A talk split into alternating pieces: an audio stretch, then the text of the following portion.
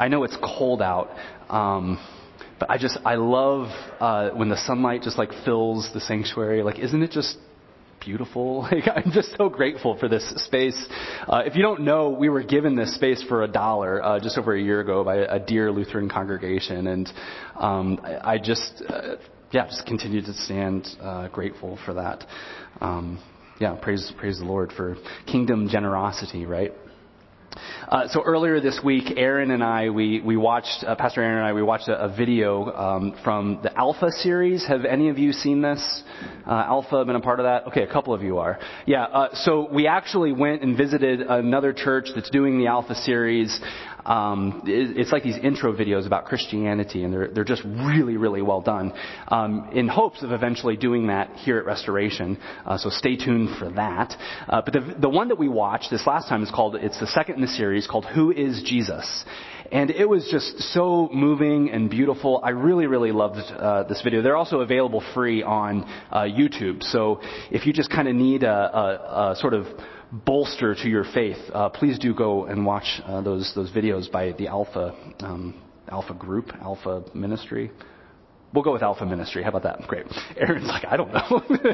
great. Alpha, who is Jesus? Yeah, great. Okay. Anyway, um, so in this video, they they they try to um, answer the question, who is Jesus? And as you might assume, they say Jesus is God, and they give many many reasons for why one ought to view Jesus as God. One of the reasons is, is that they say that Jesus fulfills all the Old Testament prophecies, and there's like hundreds and hundreds of these. Uh, they also speak to the historical reliability of the resurrection and why that is something that can be reasonably affirmed and believed historically. They also talk about the life-changing impact uh, that Jesus had upon the disciples, many of whom were killed uh, for reasons uh, or for following Jesus, and they would rather choose to die than renounce uh, the message of Jesus, the goodness of Jesus. Well, another one of these reasons that they said in the video, I've, I've thought about this idea before, but never really as a proof of the divinity of Jesus. And, and once I heard that, I was like, wow, that is, that is beautiful. I love that. And so this is what it is. They said that one of the reasons for Jesus' divinity, or uh, evidences of, are his supreme moral teachings. And it's like, yes. Jesus' teachings are beautiful. They're, they are superior. There, there's never been anything like what Jesus has said. There's, there's a reason why he changed the world, and it's because the things that come out of his mouth are just absolutely just shocking and elegant and, and wise and beautiful. Our society has advanced, you know, uh, uh or humanity, you could even say, has advanced in so many different ways in science and technology, etc., uh, over the generations. But no one has improved upon the words of Jesus Christ. He says things like, love your neighbor as yourself. He says, do unto others as you would have them do to you. Uh, or perhaps what's most radical of them all, love your enemy. Like Jesus said these things. And let me actually just pause right there because if you're new to this whole Jesus thing or, or the, wor- the wor- world of the Bible, take one of these Bibles home, open it up, read it, uh, learn about Jesus. Just start right in the book of Matthew and just keep on trucking. Uh, if you are in a, a season right now where you feel like anxiety or cynicism is kind of getting the best of you and you feel like your faith is, is faltering these days, Turn to the scriptures. This is the Word of God. And, and He is alive and He speaks to us through these things. So may your faith just be rekindled simply by reading the Holy Scriptures, by reading the Bible, by reading the words of Jesus himself. So we read some of the most beautiful words of Jesus' teaching this morning. Our, our lectionary had for us this morning uh, this portion from Matthew's Gospel. This is uh, perhaps Jesus' most famous sermon, the Sermon on the Mount. And what we just heard was uh, the Beatitudes, uh, all of these blessed statements. And so we're going to be turning to that this morning. Um, this is a moment when Jesus, he ascends up this mountain. And for the Jews of that day, and for those who, have, who uh, were listening and sort of reading the Gospels for the first time, they would have seen or, or read Jesus ascending up this mountain, sitting down, And they would have been reminded of Moses himself, who ascended a mountain and was given the Ten Commandments, these laws, and then distributed them to uh, the Jewish nation. But here, in this instance, it, Jesus isn't receiving the divine word. He's opening his own mouth, and he is speaking out divine words. Beautiful words. Words of hope, uh, words of peace, of love, of joy. And he's giving us not a, necessarily a, a, list of do's and don'ts. He, he seems to be speaking to an even deeper level within us all. Sort of teaching us a, a new way of simply being. He's, he's giving food for our souls in this moment. Blessed are the meek. Uh, blessed are the poor in spirit, so on and, and so forth.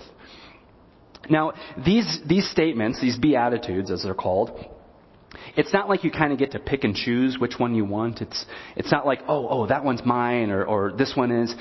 These are meant to describe everyone who bears the name Christian. Uh, elsewhere in the Bible, we have other lists, kind of like the, the fruit of the Spirit, you know, spiritual gifts, things like that. And, and those are things that uh, Christians tend to nerd out on a little bit and say like, oh, I've got this one or I've got that one. And, um, you know, we make up like trading cards and stuff about these things. That's not true. no one does that. Um, but the, the Beatitudes are different. This is the way of every single Christian. These are attributes of us all. So I don't have enough time to go through all of these today. Instead, I, I just wanted us to drill in on one of them. Blessed are the peacemakers, for they shall be called sons of God. I want us to dwell on that this morning.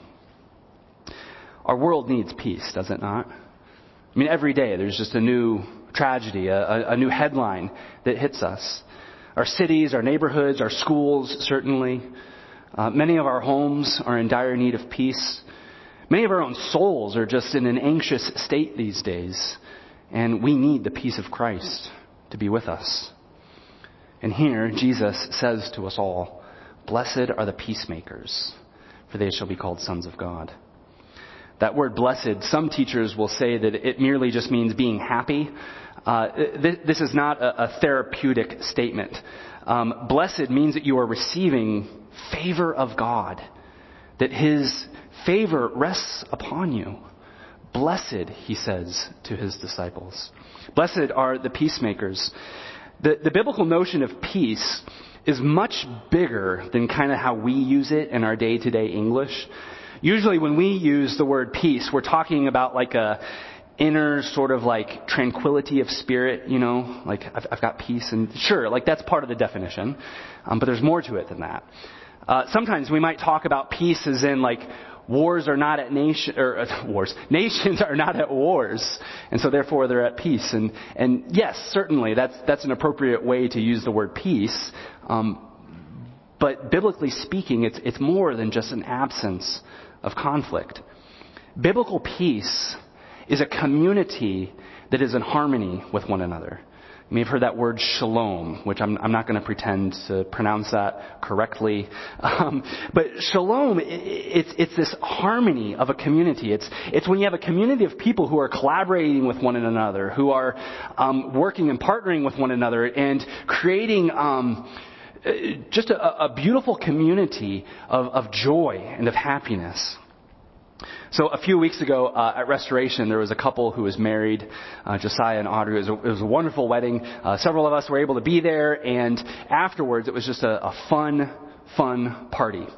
Uh, they had this banquet hall uh, with with a room just filled with these rectangular tables, and all.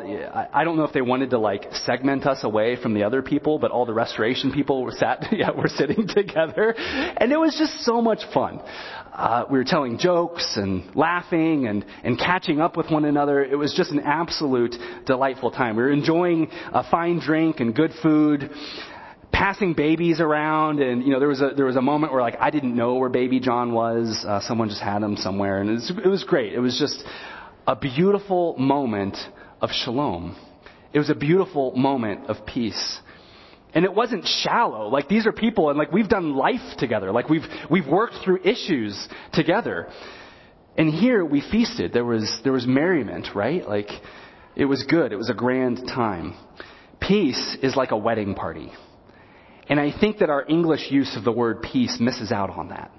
It is a wedding party that will culminate someday in heaven, the great wedding feast of the Lamb, when that peace will just completely outshine any semblance of peace that we've experienced in this world. One other note just on this, this phrase, on this beatitude.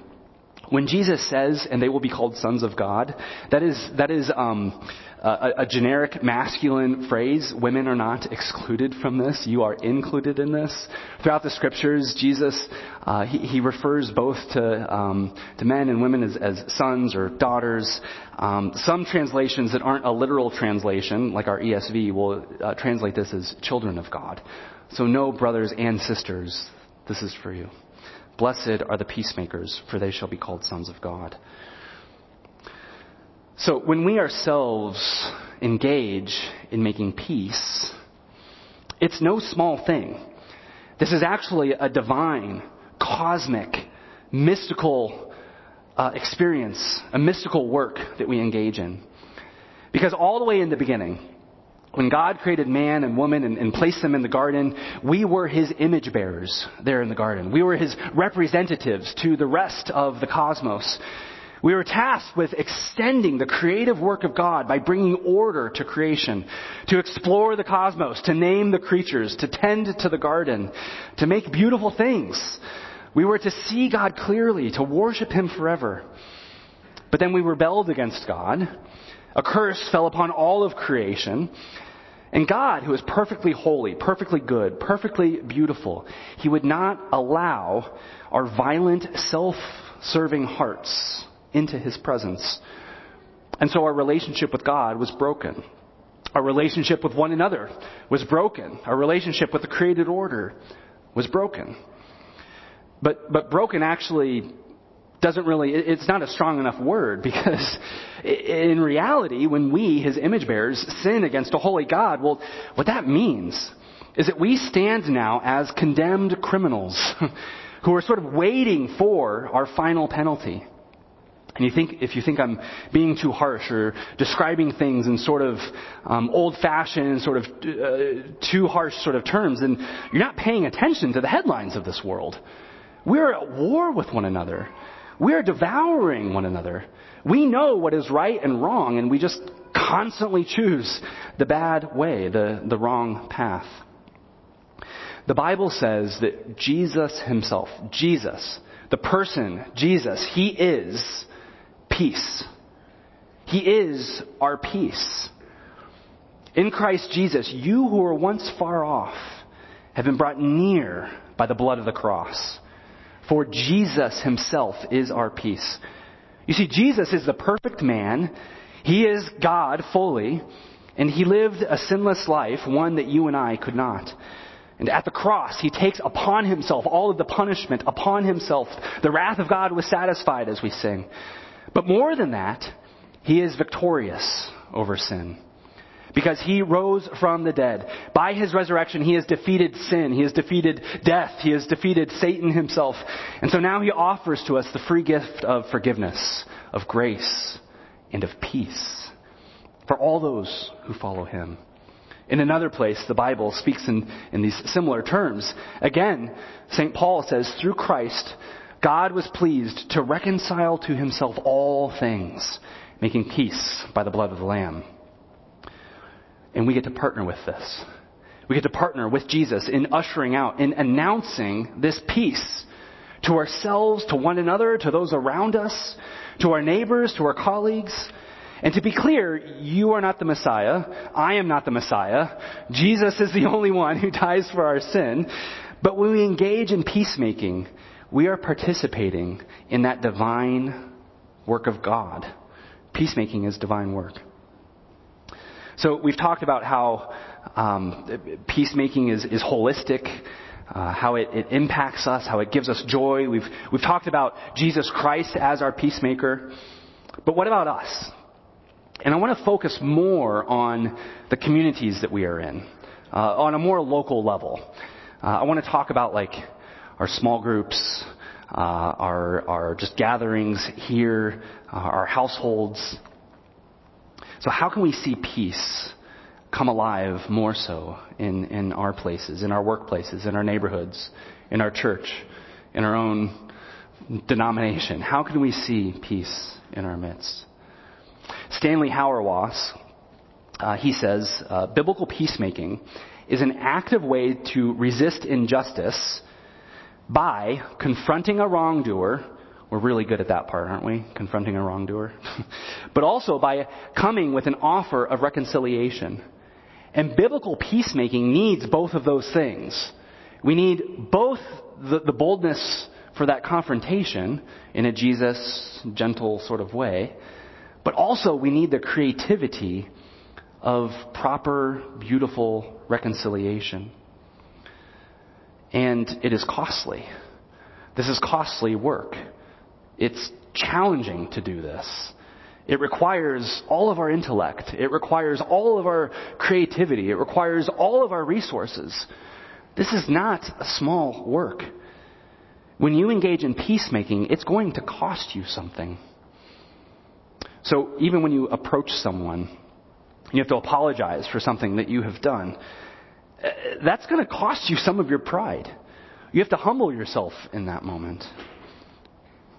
Uh, if you yourself are being rebuked, uh, that's going to cost you something. That's going to cost a bit of pride as well. If you have to rebuke someone who has injured you, well, that's going to cost you some serious time, some, some serious heartache. You might even lose some, some sleep over that. Or perhaps you have to hold your ground at refusing a relationship with someone who is unrepentant. And that will most likely cost you the relationship. Peacemaking is costly. It's really costly if you yourself are a mediator. Perhaps you've been in a situation like that where you've, you've seen two friends in conflict and, and you've been asked as being trustworthy or deemed trustworthy by both of them to mediate some of that. And I don't know anyone who's mediated as something before and been really excited about doing it again. Because um, sometimes you yourself kind of take some of the heat, right? There's there's pain because you're you're learning about these two people who you love and, and ways in which they've messed up and wounded one another. And then you also have difficulty in trying not to exercise prejudice against one party or the other. You yourself are giving up your time, your energy. And sometimes uh, re- there's resistance when you offer a solution. Usually one of the parties doesn't like the solution and then, and then guess who's the recipient of, of more conflict, right? It's you, right? So peacemaking is difficult, challenging work is my point. Uh, St. Augustine, uh, there, there's, there's a moment in his writings where he brags on his mother Monica because apparently she was known as this force for peace in their community. And I, and I love just how um, creative she, she is. So she would see two people uh, in conflict in the neighborhood, and, you know, in small villages, you know everyone. And so she'd listen and she'd sit, uh, sit with uh, each of these people individually and she'd listen to their stories. And she would, whenever she was in the presence of, of one person, she would always speak highly of the other person. You know, trying to get them to, to recognize them as another human being, trying not to demonize this person and point out all of their wrongs. And if she ever heard something good about one person, she would bring it to that other person and remind them of that. And if she heard something bad, she would sometimes either keep that to herself or she would mitigate it in some sort of way. Now hear me out. I, I, don't think she was like covering it up or sort of twisting the truth or something. No, she was being, I, what the Bible, what Jesus would say is wise as a serpent in these moments and knowing exactly how to use this negative information and, and how to either couch it appropriately or sometimes restrain it for the sake of peace, for the sake of greater unity. In this way, Monica was able to help the two in conflict to see the good in one another. This is so hard to do because it goes against our human nature, doesn't it? We hear negative things about one another, we're electrified by it. We love it. We want to share it with one another um, for a variety of reasons. Martin Luther, he, he talks a bit more specifically about this, and he uses quite vivid language in typical Lutheran sort of way. Not, not Lutheran the denomination. I mean, uh, we love Lutherans. I'm talking about Martin Luther, okay? Uh, so in his sort of way. But he would say so often we are like poisonous spiders that love to, to suck out nothing but the poison from a beautiful, lovely rose, which ruins both the flower and the nectar. Yikes. but then he says, were we more like a little bee who, on the other hand, sucks out nothing but the honey and leaves the rose unharmed? And Luther says some people act this way. They can't help but feed off of the, the poison that they discover in others, killing the community, killing the beauty of the garden. What the good is that they see in other people, they, they, they are oblivious to. So peacemaking is costly, difficult, challenging work that, that often goes against our, na- our nature. For the peacemaker, the peacemaker needs to learn how to find those best intentions in their neighbor and bring them to the surface. The peacemaker will often conceal someone's suffering and pain for the sake of the peace and the harmony of, of the community. A peacemaker must be alert in their mind, open in their heart. They must be good at holding their tongue and praying constantly for wisdom, right? And what's the fruit of this? What is the blessing of being a peacemaker? They shall be called sons of God. What a beautiful title. Children of God. By bringing peace into a community. So why is it that we do this? Is it just for the title? I don't think so. We do this because this is what Jesus does for us every day. When the devil comes against us and wants to slander us and spread lies about you in the courts of heaven, Jesus himself stands on your behalf because he loves you. He wants to defend you. He wants to argue for your peace. He wants to fight for your peace and has upon the cross because he loves you. So how might you be a peacemaker this week? In your workplaces, in your households, in, in your small groups, here in the church, uh, in your place of influence? How might you be a peacemaker? God has given each of you some sort of realm of, of influence, of control, of responsibility.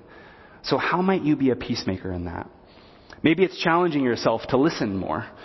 Maybe it's challenging yourself to think of that, that one person on the team or whatever who's always under your skin and trying to find a way to speak goodness about that person to others. Or maybe what you're thinking about this morning is, I'm just in so much turmoil myself. Uh, I'm, I'm in conflict with God. Well, approach the Lord with boldness, knowing that He wants to offer you His peace. In fact, after you come up this morning and, and receive the, the bread and the wine, a, a, a, foretaste of, of that great heavenly banquet, go and avail yourself to the prayer ministers It'll be available there in the back and just say, I need to know the peace of God uh, in, in a more profound sense. Or maybe bring to them um, a conflict that you have and just say, I feel stuck in this situation. I don't know a way out. Because Christ is infinitely wisdom. And He's given you so many wise brothers and sisters here to lean upon and to go to and to discuss these things with. Uh, small group leaders or uh, Bible study teachers or pastors, just go and avail yourself of the resources that you have here in the household of God. Approach the Lord with boldness, asking for his wisdom and peace, because he wants to give it to us. May restoration be a beacon of peace in this chaotic, war torn, violent world. May people know that this is a place so we are not rattled by the anxieties of these worlds, but rather we rest upon Christ, the one who has bought for us peace by his own blood. Please pray with me. Lord Jesus Christ, thank you. Thank you, Lord, for winning over peace for us, for defeating sin and Satan on our behalf, for experiencing the punishment that was reserved for us. You took that upon yourself so that we could have peace with you. Thank you for welcoming us into your midst. And Lord, thank you here and now that you are pouring out your blessings upon us. Lord, I thank you for the moments of joy and celebration that you give this congregation. May there be more of that, Lord. and give us creative imaginations, Lord, to discover opportunities for peace in those places where you have placed us. We ask this in your name and for your glory. Amen.